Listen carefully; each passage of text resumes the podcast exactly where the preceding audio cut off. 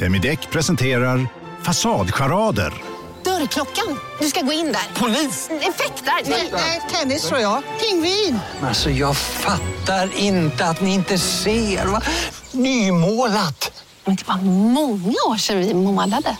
Demideckare målar gärna, men inte så ofta. Finns det något bättre än riktigt gott färskmalet kaffe på morgonen? Det skulle väl vara en McToast med rökt skinka och smältost.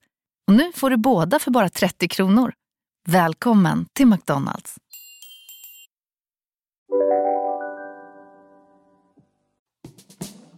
Ja, svamligt då.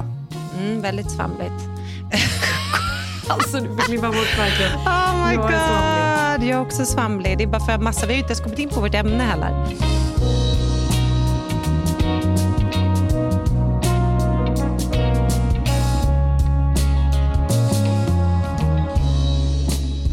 Alltså, hur lustigt är det att jag förra podden kanske var, tipsa om Paulina Porizkova. Att du borde följa henne för att hon är så bra och stark och öppen. Viktig och härlig på Instagram. Ja. Och då precis när jag hade, alltså typ dagen efter eller 2 dagar senare, så har hon alltså postat en film som, ja men den var stark. Nej, det var mycket då. Det var så knasigt. Hela hennes Instagram har för övrigt bara varit knasen vi tipsade om henne. Det är så typiskt. Ja, det blev nog lite mycket. Jag vet inte. Var det så att hon fick för mycket positiv feedback och uppmärksamhet så att hon liksom tippade över? För att precis efter det så postade hon en film på sig själv när hon bara grät. Hon bara låg och grät. Wow! Men det här var ju vår kvinna. Det är så hemskt. Det här var ju vår kvinna efter 55 som skulle...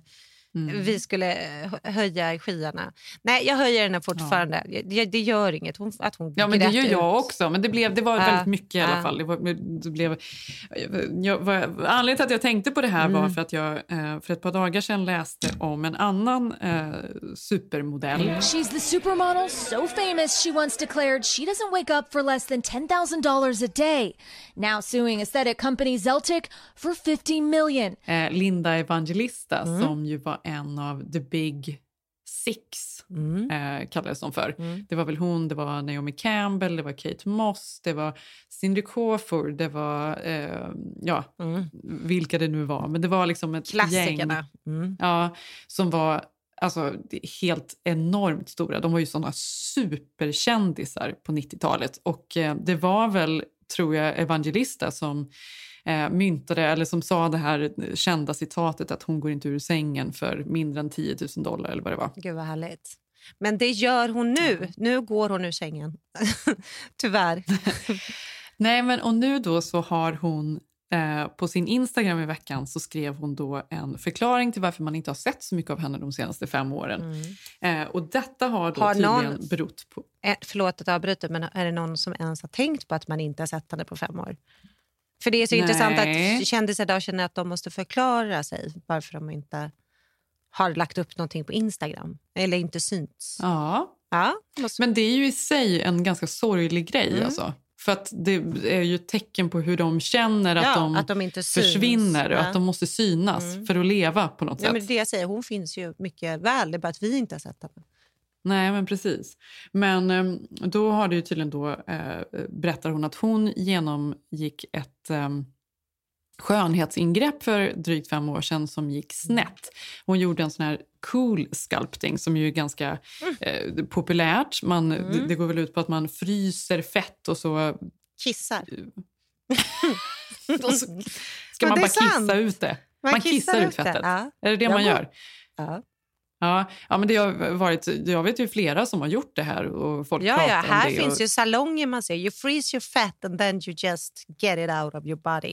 Jag går ju förbi och jag tror Malin Åkerman tror jag är någon ambassadör för dem till och med. Alltså det är ju väldigt ett vedertaget ingrepp så att säga. Men tydligen så gjorde då Linda det här för 5 år sedan och hon skrev då på sin Instagram så här i veckan. Today I took a big step towards righting a wrong that I have suffered and have kept to myself for over 5 years. To my followers who have wondered why I have not been working with while my peers' careers have been thriving. Det är ju det som är det jobbiga såklart. Naomi Campbell eller vem utav de andras? Ja, men vadå, Cindy Crawford? Det blir, hon gör hela tiden hon gör hon någon så här Pepsi-kampanj igen för att fira något år och ja, allt vad det nu är. The reason is that I was brutally disfigured by CoolSculpting procedure, which did the opposite of what it promised. It increased, not decreased, my fat cells and left me permanently deformed. Förlåt. Nej, men nu skrattar du, Malin.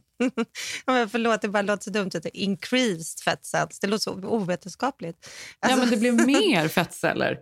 Det här, och så skriver hon då att hon har försökt att korrigera det här. Hon har genomgått olika operationer.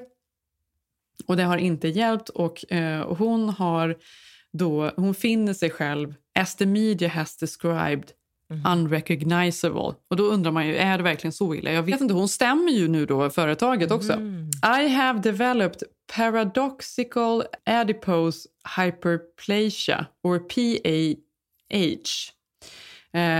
A risk of which I was not made aware before I had the procedure. PAH has not only destroyed my livelihood, it has sent me into a cycle of deep depression, profound sadness, and the lowest depths of self-loathing. Och så bla bla bla bla bla. Hon är otroligt deprimerad över det här och sådär. Och detta har ju blivit då... hon har ju fått varit en världsnyhet. Det har varit en världsnyhet för folk har också naturligtvis känt väldigt mycket för henne. Samtidigt som hon nog också har blivit kritiserad för att hon då är ytlig och att det liksom är så här. Men någonstans kan jag känna så här, jag fattar att hon är det. För hon är ju också en produkt av sin tid och världen. Alltså alla förväntningar hon har haft på sig hela livet. Det har ju bara handlat om hennes utseende. Following Evangelista's announcement, fellow supermodels posting their support. Gigi Hadid saying, "Your life's work continues to inspire generations of models." Naomi Campbell writing, "Remember who you are and what you have achieved." Men det är också något som är så jävla sorgligt med det, för jag tänker när man kollar på liksom Chrissy Turlington eller även Cindy Crawford, det är klart att de säkert håller på med liksom lite nip and tuck, men ingenting som syns. Men Linda Evangelista skulle jag nog påstå, även utan det här CoolSculpting så ser man ändå att hon har nog ändå fixat och donat lite grann. Hon har nog varit väldigt stressad över det här. Och det är så jävla sorgligt alltså. Såklart de är stressade.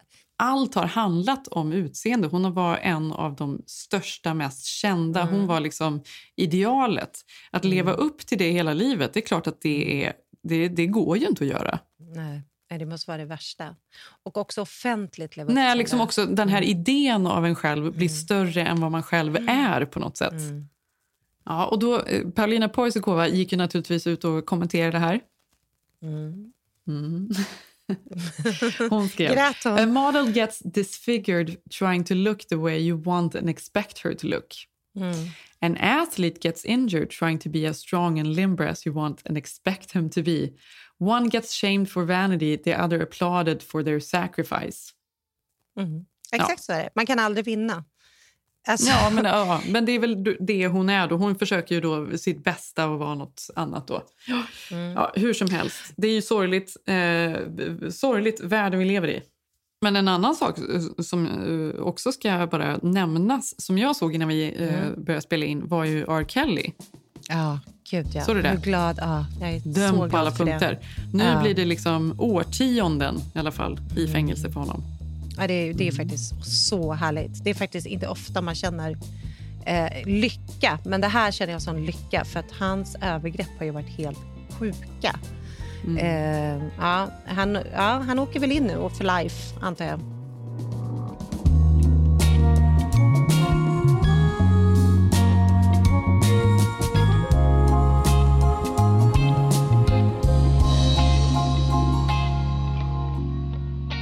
Du vet väl vem entreprenören och Alexander Pärleros är. Han känner du till, som har Nordens största intervjupodd. Framgångspodden. Precis. Och sen är han ju också tillsammans med, vad heter hon? Ida Warg. Ja, hans fru som jag såg håvar in extremt mycket pengar på ett företag hon har startat.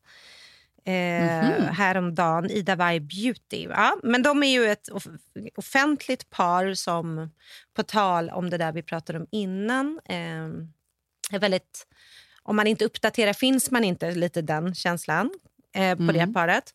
Men det är ju så roligt för att man har märkt också nu att det är väldigt många som har börjat att man flörtar lite med sin publik genom att fråga dem saker i realtid. Lite så här, ska jag färga det här håret, färgen eller det här? Och så lägger man upp det. Eller, du förstår vad jag menar, att man gör det. Ska vi gå till den här restaurangen eller ska vi gå till den här restaurangen? Har du märkt den trenden? Att man liksom frågar innan det händer. Inte att det är mer nu än tidigare. Det är väl liksom, är inte det en sån klassisk grej för att få följarna att bli engagerade? Interagera? Jo. Men de jobbar ju då som klassiska influencer och jobbar mycket med den här taktiken då, att engagera sina följare. Och då har jag tänkt på den där trenden att ibland är det ju roligt så här, ska jag ta den här, tycker ni att jag ska göra om mitt sovrum, borde jag färga eller borde jag måla väggarna gröna eller mörkblå? Och sen får man liksom vara med och trycka och tänka och sen är det massa kommentarer. Men då satt jag och kollade. Tror så du att Pärleros lyssnar på det? Nej, det är sjukt att jag tror att han just gör det. Ja. Men då tänkte jag brukar ju aldrig läsa vad folk liksom verkligen skrivit i svar. Men så satt jag här och scrollade och sen så såg jag då att han är ute igår då. Då är han på dejt med sin tjej, Ida. Och de ska precis sätta sig på middagen och då föreställer bilden att han öppnar dörren till henne. Hon är också gravid just nu.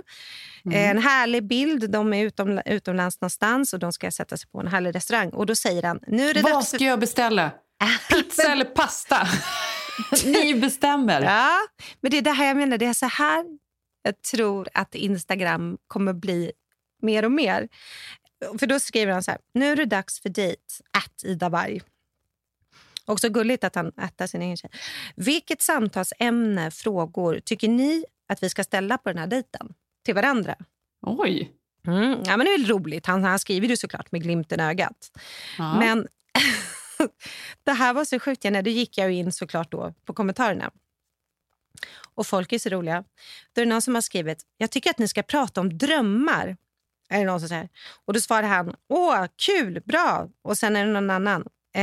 Som skriver så här: ni är verkligen ett power couple, ta hand om er kärlek, men det vore bra om ni går in på lite djupare samtal. det var ett tips. Ja. Och sen, vilka egenskaper värdesätter du främst hos en person och varför? Men sen kommer ju den här då från någon Caroline. Jag tycker att ni ska prata om mord. Min första fråga på dejt, eller om jag träffar kompisar, är hur skulle du begå det perfekta mordet? Oj. Det är så mycket mer intressant att lyssna på än vad du jobbar med. Nej, men alltså, det här var så roligt. Och då... Men gud vad konstigt. Vad är det hon drar fram med det? Är det något speciellt karaktärsdrag? Nej, men... då, nej, men framförallt så här jätte fruktansvärt. Alltså om man skulle sitta och berätta hur man skulle begå ett mord och hur man då skulle komma undan med det.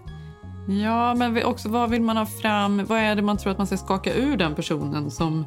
Ja, men det är det här som blir så roligt då när de står så här soliga och ska in på den här härliga dejten i fina kläder och det är ju sådana svar man får då om man går ut med de här interaktiva frågorna. Ja, det var inte så romantiskt. Pizza ska ni äta. Pizza! Ja. Ja, så det är någonting du kan testa nästa gång när du får upp Zev ur sängen och ni kan gå på dejt.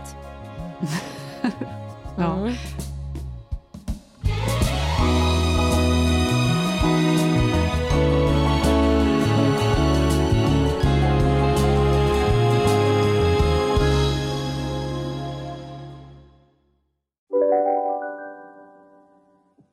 Om en yogamatta är på väg till dig, som gör att du för första gången hittar ditt inre lugn och gör dig befordrad på jobbet men du tackar nej för du drivs inte längre av prestation. Då finns det flera smarta sätt att beställa hem din yogamatta på. Som till våra paketboxar till exempel. Hälsningar Postnord. Ah, dåliga vibrationer är att skära av sig tummen i köket.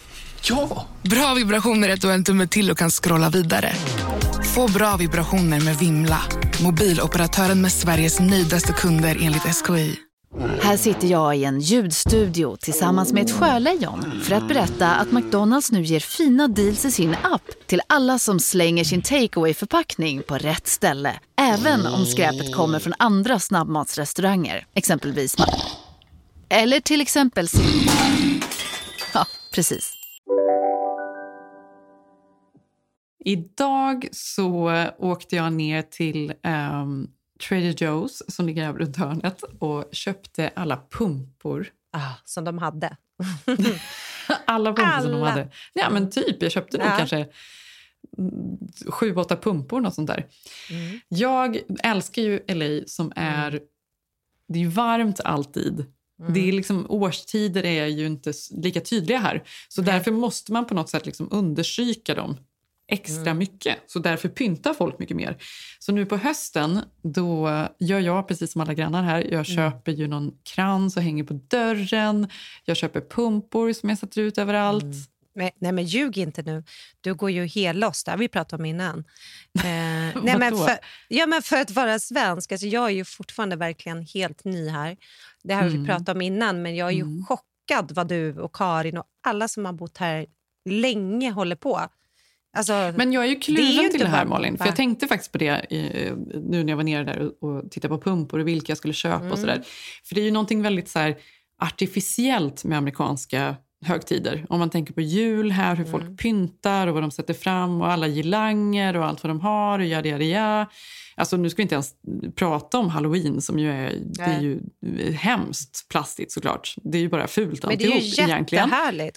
Ja, men just även så här höstpyntet som har blivit en grej då, det är ju med Thanksgiving och så vidare, att man pyntar då med pumpor och allt vad det nu är.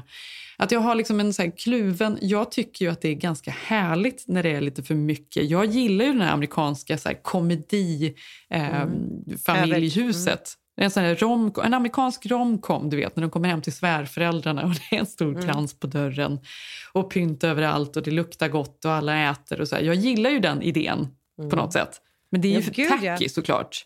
Nej, men jag tycker inte grejen är tacky. Jo, i och för sig, det var ju kul, jag var hemma hos Karin Bastin häromdagen. Och först blev jag då stressad att båda ni börjar nu så tidigt med det här pyntandet. För jag har ju ingen aning om när det är. Ingen aning alls. Helt plötsligt så ser jag pumpor överallt. Och bara okej. Men hon hade ju beställt hem något helt otroligt. Alltså det obehagligaste jag sett. Hon har då, när man kommer upp på deras lån, alltså framsidan av deras hus. Har på gräsmattan? På gräsmattan, ja. Då har hon 10 dansande spökkvinnor som hänger i en ring så det ska se ut som de liksom dansar runt. Alltså den är så obehaglig. Och den är avancerad. Alltså, så att jag känner att nu har ni liksom börjat toppa. Alltså det här är jätteavancerat för mig nu. Så att nu känner jag att det räcker lite med spindelnät. Jag pratar precis om det här nu på lunchen.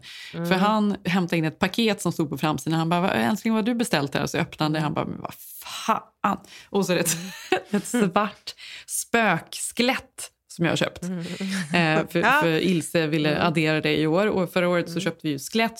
Så vi har ju nu då efter mycket om och men och många år här så har vi ju då kapitulerat till Halloween-grejen för barnens skull. De tycker ju att det är så kul. Nej, alltså de går ju runt och tittar i kvarteret och den har pyntat med det och varje gång vi går till och från skolan, det är ju det enda de pratar om, liksom vem som har hängt upp vilket pynt. Och just här så håller folk väldigt mycket på och pyntar. Så nu har vi ju också kommit in i det och så satt vi oss ner och skulle äta då och så säger det, han bara, men alltså jag vet inte, du, det här lite så här, lite här och där. Du får ju liksom either go big or go home. Jag bara, det känner jag också. Vad menar lite du? Så.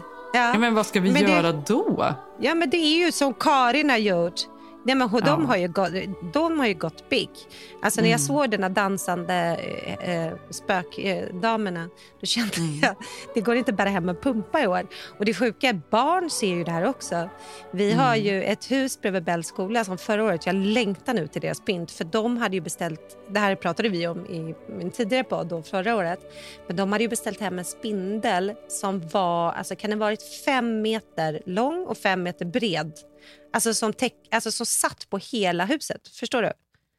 Alltså det är lika stort som huset nästan. Det var ju en granne som har här också. Det var otroligt. Tänk om jag skulle beställa hem det. Men nu måste du också skilja på pyntet här, Malin. För att pumporna och kransen på dörren har ju inte med Halloween att göra. Ja, just det. För det i sig är ju bara höstpyntet. Det kan man ju kalla Thanksgiving-pyntet. Och sen har ju Halloween sina liksom de här fula grejerna. Men de tar man ju bort och så fortsätter man då med höstpyntet fram till i 4 veckor efter Halloween. Sen tar man men bort varför det. Har Karin och de häxorna då? Eller spökarna? Då? Ja, men de har ju redan nu tidigt börjat redan med Halloween-pyntet. Vi har inte hängt upp det än. Men det börjar steg 1 pumpa, steg 2 skelett, jag fattar. Mm. Ja, och sen så tar man bort skelett och så har man kvar pumpa och sen så är det tomtar. Och sen, där ska i alla fall gå loss, det vet jag, det blir stora paketet i år.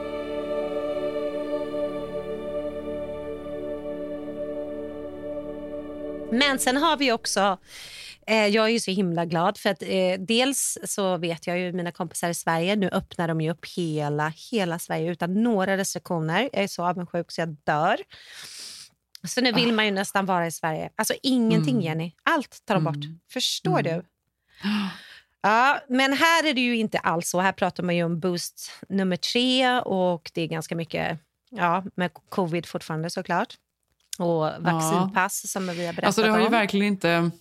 Jag känner att de vet inte riktigt hur de ska liksom förhålla sig till det här. Jag undrar också hur den här övergången ska bli. För just nu, så fort ett barn har en förkylning eller lite snorig, då måste man vara hemma och det är liksom karantän och så vidare från skola och så vidare. Hur länge ska det här hålla på? För det blir ju ändå, det blir så svårt. Alltså, det blir så stort. Och sen när man väl släpper på det här så kommer ju alla bli supersjuka, tänker jag. Alltså i förkylningar och allt möjligt. Ja, och framförallt har ju alla någon. Alltså för det, vi får ju mejl hem hela tiden att nu har något barn fått covid.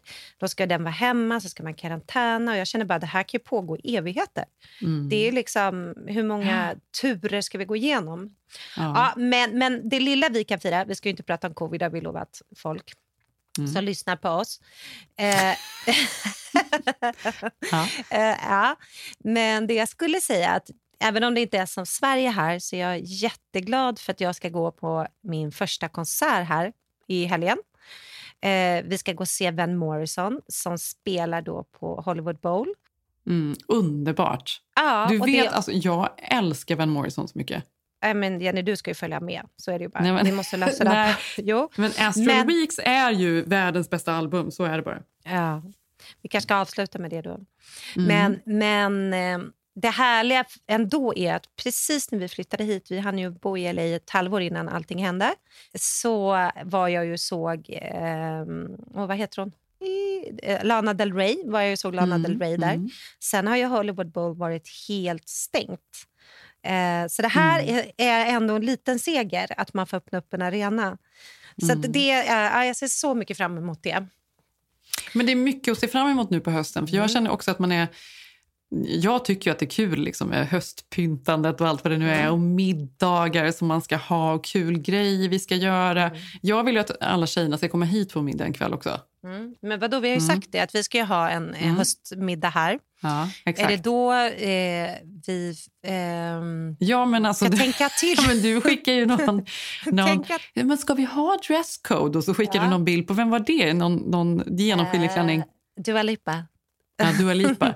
Ja, du tyckte, för det här har vi ju pratat om så mycket, att allting just nu handlar om sex. Ah, alltså det har blivit så inne liksom, på Instagram som trend. Man ska liksom, jag såg att jag avföljde, jag tror det var Megan Fox eller vem var det jag avföljde? Ja, du gjorde det. Ja, men jag orkar inte, hon skrev, jag vet inte vad det var, hon skrev en gång så här, whatever daddy wants eller något sånt där på någon bild. Ja, vad hon var 60. Det? Nej, men då avföljde jag. Det här orkar jag inte, vilka dumheter känner jag. Nej, men alltså, nu försöker ju de göra det till någon sorts feminism nästan för mig. Att det här är liksom så här, vi äger sexualiteten och så vidare. Och så ska de då liksom retas, antar jag. Eller liksom tycker om att provocera folk och hålla på och säga whatever daddy wants. Eller? Ska de vända på det? Ja, men jag såg också att Megan Fox hade på någon, jag vet inte om det var på VMA här när de intervjuade henne, så frågade de, what are you wearing? Hon bara, the things that daddy wanted. He was like, you're gonna be naked tonight. And I was like, whatever you say. Daddy, whatever daddy says. Alltså typ, att kalla den ens egen kille, alltså det är så sick ändå. Ja, men det är det verkligen. Men och sen så är det ju även då Kourtney Kardashian, och de har vi ju pratat om så mycket. Men överlag så tycker jag att jag ser det på så många så här, influencers, att det är så, alltså man ska vara så sexig, det är som att folk bara vill slita av sig kläderna på bild nu. Ja, men antingen är det här då efter pandemin att man har suttit hemma i mjukisbyxor som vi pratat om, att därför vill man vara så jäkla sexig för man har varit så osexig. Eller tyvärr, för det kan jag också känna att jag ska inte dissa då, men vi pratade ju lite om Kim eller Megan och Kourtneys nya reklam då för Skims som ser ut som vilket slitsomslag som helst för typ så här 15 år sedan. Och så började vi ju skratta när vi pratade om, för vi kände ju också så här, är vi gamla nu eller är det här liksom att det har liksom ska kallas feminism, men de ser exakt likadana ut som alltså de här reklamerna som faktiskt blev till och med förbjudna av JämO och som har, det finns lagstadgar mot att det inte ska finnas för att det är sexistisk reklam. Den reklamen är ju upptapetserad hela vägen in till Hollywood här när man kör varje morgon. Så att på något sätt så känner jag att, och det känns lite som det är det vi har kämpat för under så här 15 år, att få bort sådana bilder. Och sen är det liksom så här, whatever daddy wants nu. Alltså, ja, det, men nu är det så, tillbaka till det. Eller det är vi bara gamla igen. Jag vet inte. Eller är det nya feminismen? Att det är liksom på men det är deras ju inte feminism.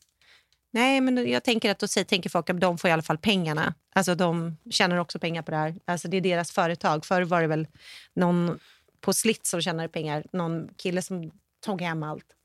Ja, jo. Absolut, men i slutändan, liksom, vad är det föder liksom, för ideal och så vidare i liksom, det stora, jag vet inte, det större perspektivet. Ja, men förutom de sexiga klänningarna pratade vi också om trenden och raka fiffi. Att jag var så förvånad, för jag var på någon middag här för några veckor sedan, och så var jag med ett par jag känt länge som är jättehärliga. Och så säger tjejen helt plötsligt så här, nej men... jag kör ju alltid helrakat, för det gillar ju min kille jättemycket. Alltså han, du vet, han gillar ju det jättemycket. Gud vad intressant att hon sa det bara rakt ut. Ja, han var ju där också. Alltså gud, ja men vi kan väl vara öppna, vi är väl vuxna, vi kan väl prata om det liksom. Men det blev ändå lite märkligt för att jag kände så här, men då hade jag kanske sagt, för jag gillar det. Alltså förstår du? Men att han gillade, så därför har jag rakat mig så här. Det kändes också lite så här old school. Det tycker jag, whatever daddy wants. Men det här tycker jag är intressant, för att jag hade faktiskt en sån här diskussion med en kompis ganska nyligen. Det var inte vars kille, berättade hon skulle gå och vaxa sig, göra en Brazilian. Och då säger hennes kille att han vill, för han är lite äldre än henne, att hon ska ha bara en liten landing strip, om du kommer ihåg den här, alltså en tunn liten linje bara, inte en trekant utan en strip liksom. Inte en trekant. För, och det här har vi ju också pratat om, eller som jag sa till dig, också lite sunkigt eller? Ja, men jag tänker, för mig är det så här 90-talsporr typ. Exakt. Alltså att det är väldigt omodernt att ha en sån frisyr. Men samtidigt är det så här, jag kanske inte alls vet.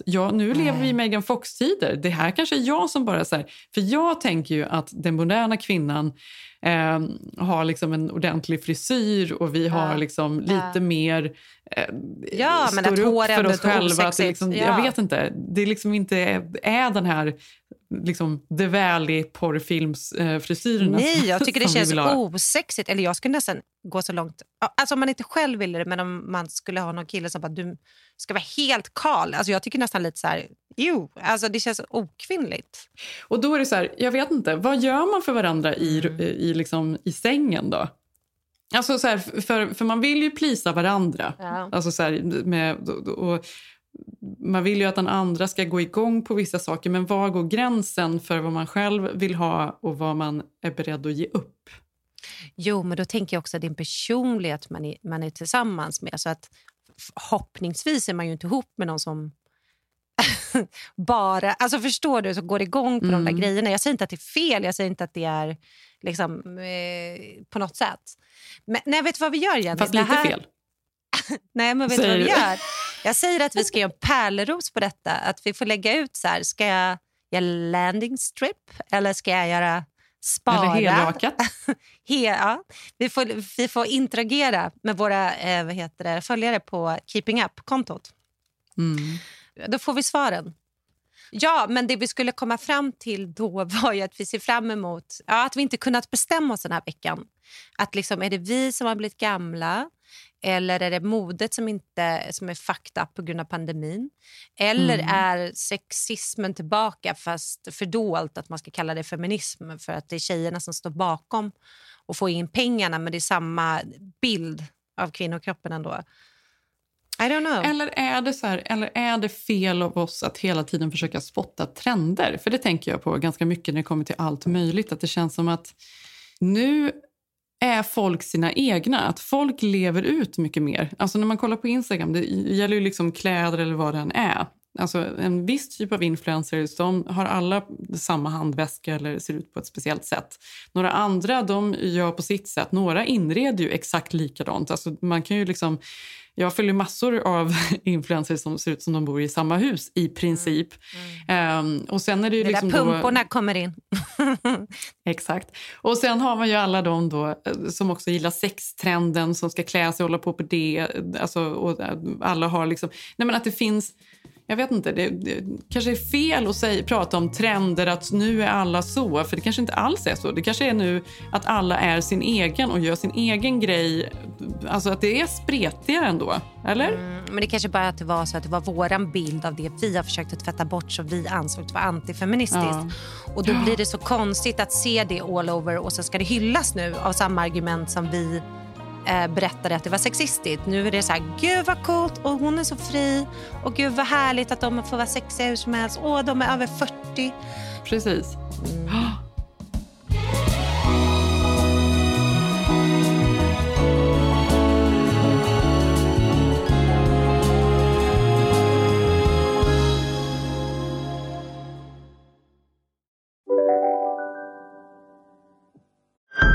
Bara på Storytel. En natt i maj 1973 blir en kvinna brutalt mördad på en mörk gångväg. Lyssna på första delen i min nya ljudserie. Hennes sista steg, av mig, Denise Rubberg. Inspirerad av verkliga händelser. Bara på Storytel. Du, åker på ekonomin. Har han träffat någon? Han ser så happy ut. Var det onsdag? Det är nog Ikea. Har du dejtat någon där eller? Han säger att han bara äter. Ja, det är ju nice alltså. Missa inte att onsdagar är happy days på Ikea.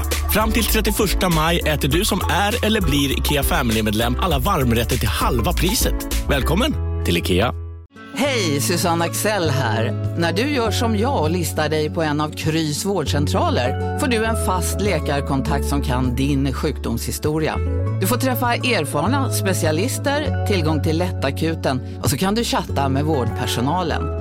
Så gör ditt viktigaste val idag. Lista dig hos Kry.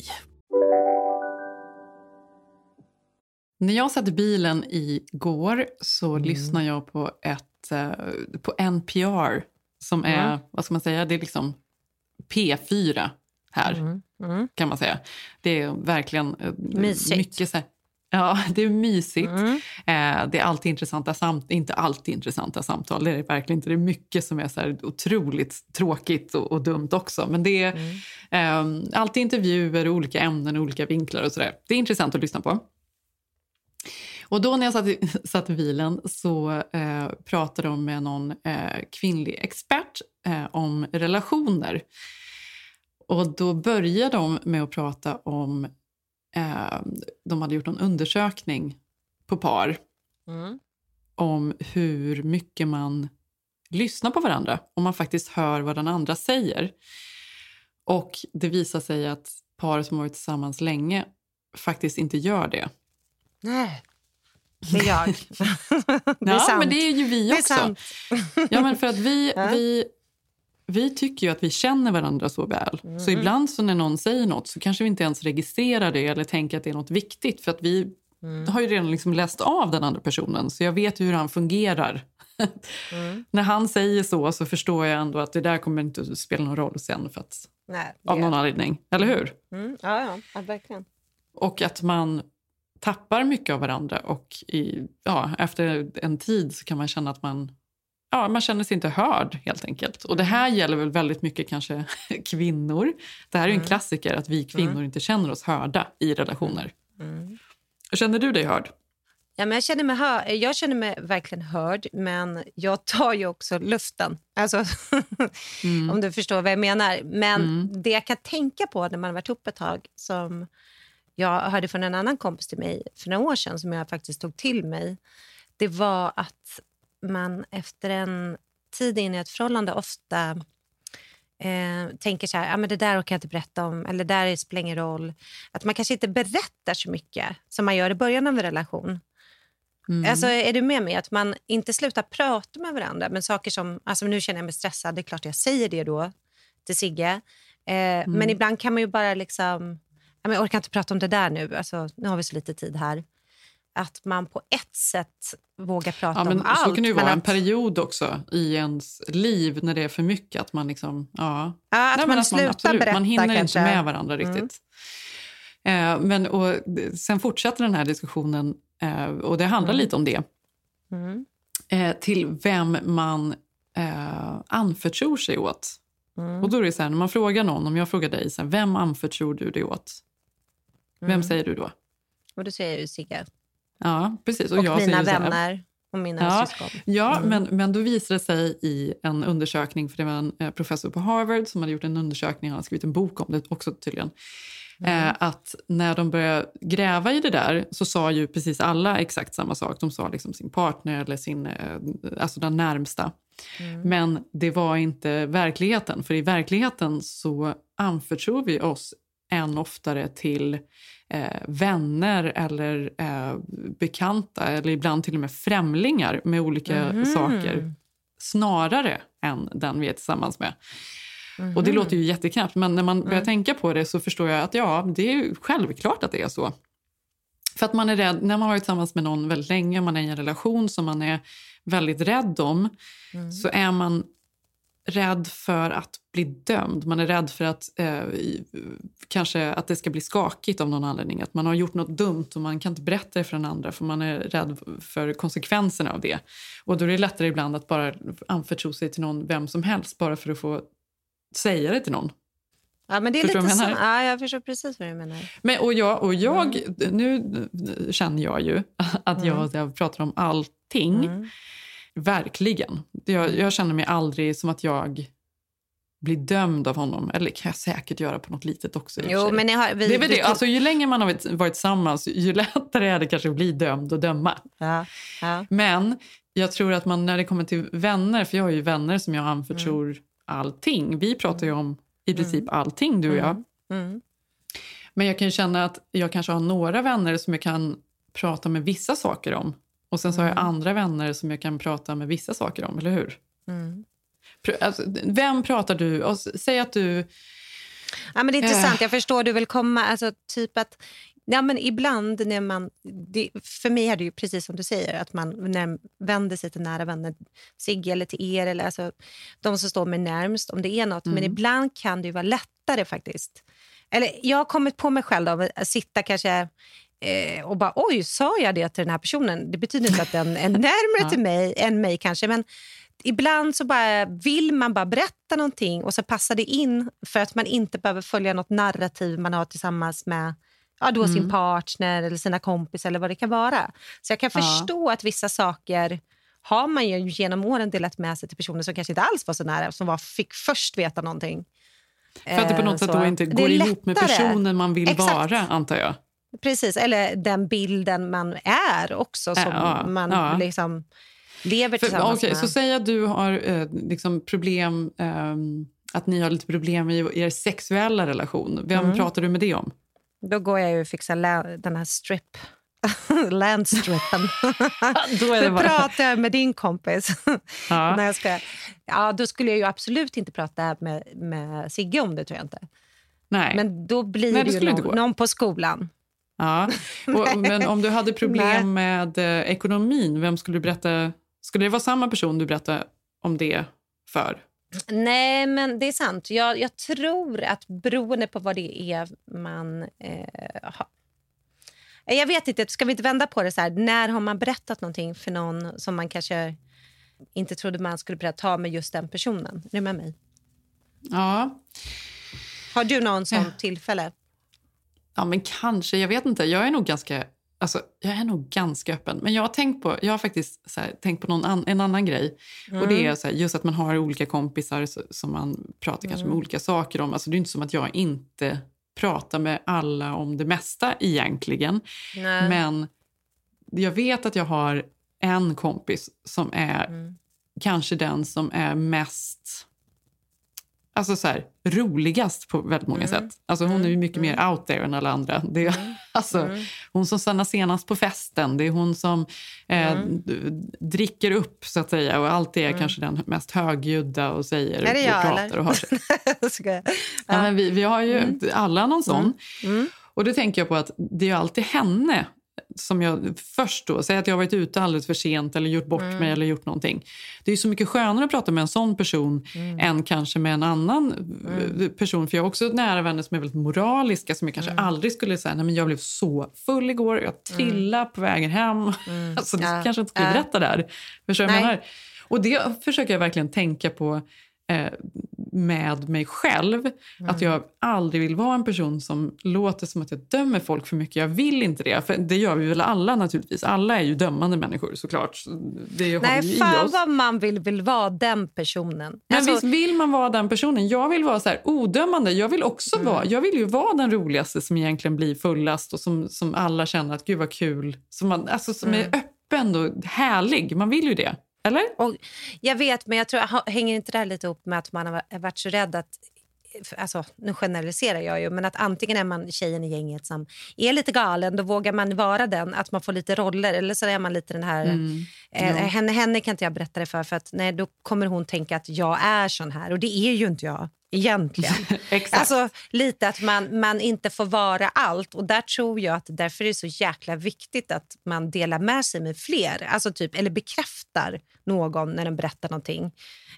Exakt. Jag hade något samtal med någon kompis med mig som berättade en sak som jag mycket väl kände till, men då var jag ju yngre, men jag kände att den kvällen var inte jag redo. Då, jag hade typ varit med om liknande grejer, men jag vågade inte berätta det för henne. Så har jag tänkt på den där stunden, och så tog det några år, så berättade jag för henne, men gud, jag ångrar att jag inte kunde ta emot det du berättade för mig, och att jag var öppen med mina svagheter, mina problem tillbaka. Och det var just för att jag tänkte, nej, då kommer jag ses som den här personen som jag absolut inte vill vara, som jag inte heller är. Aha. Att man inte känner att man har kanske haft så mycket svängrum när man var yngre. Men, exakt. Men också att man kanske när man var yngre trodde att saker också betydde mycket mer än vad de gjorde, att de definierade vem man var.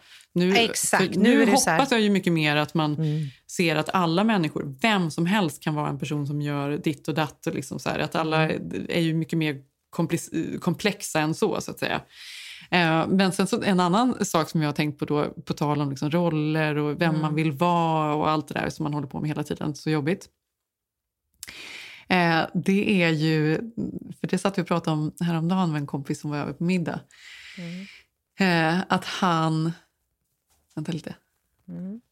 Nej, men då tänkte jag på det här med, nu är Maj med här också.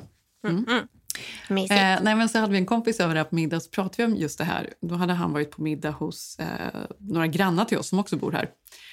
Och då hade de suttit där och så hade de varit så här, men vi älskar ju att dricka vin på helgerna. Ja, gud, man måste ju hälla i sig en del om det är så här, när man har så mycket barn och så här, man måste ju liksom take the edge off. Det här är någonting som jag tänker ofta på, att det är så många föräldrar så här, på skolan som ska prata om just det här. Man gillar ju vinet på eftermiddagen så här. Men då sa vår kompis, han bara, nej, det stämmer inte. För han blev så irriterad på dem som satt och sa det. Han bara, nej, det stämmer inte. Du sitter inte och dricker och har det. Liksom. Det här är ju bara så här skitsnack. Du är världens mest så här duktiga, bra föräldrar som är uppe med barnen och fixar och donar och så här. Men att så här, det här liksom, det stämmer inte. Och det, så är det ju nästan med alla de här föräldrarna. För så här är det. Det har ju blivit någonting med att man är skön om man dricker lite vin och pratar om det. Har du inte tänkt på det? Jaha, att det är åt andra hållet snarare. Ja, det är åt andra hållet. Folk ska vara lite skönare än vad de är.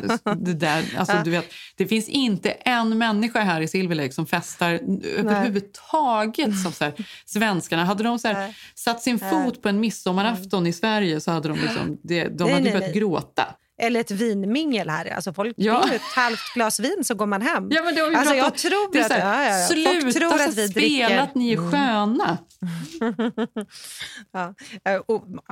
Men om vi ska återgå då till vad man delar saker med. Ja. Jag tror att... det var lite sidospår. Men nej, det var roligt sidospår. Men jag tror också att det är lite det här behöver ju inte vara en hemlighet vad man anförtror sig. Men det handlar ju dels att man känner ju så... Alltså såklart om man berättar någonting som är viktigt för en själv eller man delar med sig, då känner man ju såklart att det stärker närheten alltså mellan en person på något sätt. Samtidigt tror jag idag att man också är så rädd eller så typ att det ska missuppfattas av den personen så ska den berätta det vidare. Så jag tror också så här, just med hemlighet att öppna upp sig, jag tror varför många inte gör det, kanske inte för att man inte vågar utan för att man tänker så många steg, då kanske det här missuppfattas så ska den berätta för den och så blir det här större än vad det är och så vidare och 100%, så vidare. 100%, men så är det ju verkligen. Men det är ju så synd att det har blivit så, eller är alltid varit så. För att det är ju det här liksom, det gör ju att folk sitter själva med sina problem i händerna. Och liksom inte tänker men det där, så man där berättar har jag också det då för någon som man inte ens känner. För att det bara är skönt och lätta och det spelar ingen som helst roll. Fast sen kan man ju få det åt andra hållet också. Du vet att någon berättar en hemlighet och man är den som blir helt... Jaha, men gud, tagen. Och så vet man någonting som man vet liksom... själv skulle svika andra av ens vänner om de visste om det. Det är jobbigt också att vara i den situationen när det blir omvända. Ja, hur menar du då? Vad är det? Att man inte kan berätta det vidare. Ja, men till exempel att alltså någon av våra vänner berättar, det kan vara om en otrohet eller det kan vara, alltså man går runt och vet någonting som alla i en grupp vet. Ja, absolut. Ja, och sen så vet inte personen det fråga och att till slut så blir det liksom outhärdligt på ett annat håll när man har delat med sig. Man delar med sig till alla utan den som man borde dela med sig till. Liksom. Ja, absolut. Men det är också så här, har man blivit bränd någon gång? För jag har ju varit med om det, liksom, att ett förtroende liksom har svikits. Det har man varit med om flera gånger i livet. Men, och det har vi nog pratat om någon gång innan. Liksom, att jag var med om det en gång och jag liksom kunde inte släppa det riktigt. Och att det är... Ja, men det är ju liksom någonting, man blir bränd och då tänker man ju mycket mer på det sen. Man liksom är försiktigare och det är ju svårare att lita på, såklart. Så ja, man väljer väl olika vänner för olika saker helt enkelt. Men än så länge så tror jag att det är jag och Zev som pratar om det mesta. Men vem vet, om några år... Fast jag tycker så här, jag är helt... Om några år, det är då jag gör Pärleros. Vad ska vi prata om? När allt är över, jag har inget att säga varandra längre, då gör jag den. Vad ska vi prata om? Nej, men jag känner faktiskt att det är härligt att kommit något sån här till den punkten att jag känner att det finns... Alltså att jag skulle typ nästan kunna berätta det mesta för... Ja, men alla mina vänner. Alltså, förstår du vad jag menar? Att jag är lite så här, jag bryr mig inte så mycket det landar längre. För att man vet lite mer vad man är. Och då får väl de missuppfatta mig då som person. Exakt. Nej, men jag håller verkligen med dig. Jag känner ju att man har landat mer än någonsin i det såklart. Och förhoppningsvis ännu mer när man blir äldre. Det är så här, man orkar inte hålla på och stressa och vara nervös över vad folk tycker om en. För det spelar ingen som helst jävla roll i slutändan. Och nu lever man bara en gång, då får man liksom leva så att man själv är lycklig och vara den man vill och så får man köra på. Eller? Ja, jag tänkte på precis här innan så kom Sigge så hade han fått ett paket och jag bara, gud vad är det för någonting? Det var någon konstig manik. Han bara, det är var det ett svart spöke? I wish, nej. Medan jag kollar sådana saker online, vet du vad han hade beställt hem? Så jävla konstigt. Han bara, nej det är så här. Nej, men var det en ny Skåne länge? Nej, det var en högtryckstvätt istället för att man flossar. Så ska man liksom, de är superpoppis mellan tänderna. Jag bara, gud. Han bara, vadå, känner du inte till det här? Jag bara, nej. Det känner mig dumt typ.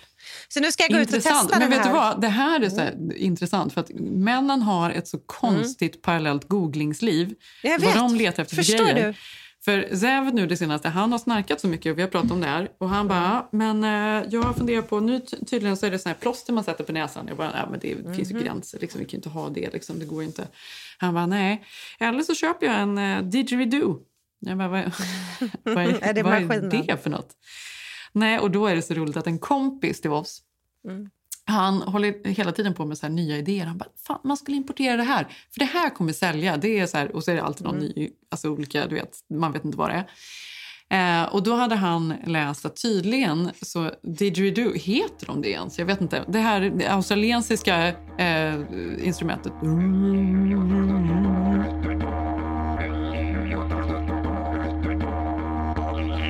Och de bygger tydligen upp muskulaturen på ett speciellt sätt när man spelar i dem, som gör att man inte snarkar så mycket. Aha, så jag tror du skulle säga att det bara är en sån här snarkmaskin. Det här är snarare att man tränar sina lungmuskler. Det är ett instrument, du vet det här. Men det är ju jättegenialt. Ja, jag fattar. Det är ju och genialt. Det gör då att man svalget på något sätt, eller bak i munnen där, tränas upp så mycket. Så att, för när man snarkar så är det för att det är liksom slappt där bak. Mm. Det här är ju jättebra. Det är som en... Du beställer hem en sån här rumpmaskin och han sitter och spelar didgeridoo. Jättemysigt. Ja, men nu måste du springa och göra ditt... men vi hörs nästa vecka. alltså gud, det är så svamligt. Vilken cliffhanger, du vet inte vad det var. Nej, det kan vi inte prata om nästa vecka. Men vi hörs nästa vecka. Det är otroligt kul att ni lyssnar. Då ska jag recensera Van Morrison-konserten och du ska berätta hur det går med ditt höstpyntande. Ja, det ska jag verkligen göra. Det blir kaos bara. Ja, jävla äckor förra året, de åt upp allt. Men vi hörs nästa vecka. Jag heter Jenny Ham på Instagram. Där kan ni se lite mer. Vi heter Keeping Up Jenny Malin. Och du heter... Malin Åkerman. Ja, vi ses nästa vecka. Puss, puss. Hej. Puss, puss. And I was strong and merry when jump the hedges first. And I will drink the clear, clean water for the quench my thirst. And I'll show out the ferry boats and they'll get high on a blue ocean against tomorrow's sky. Den här podcasten är producerad av Perfect Day Media.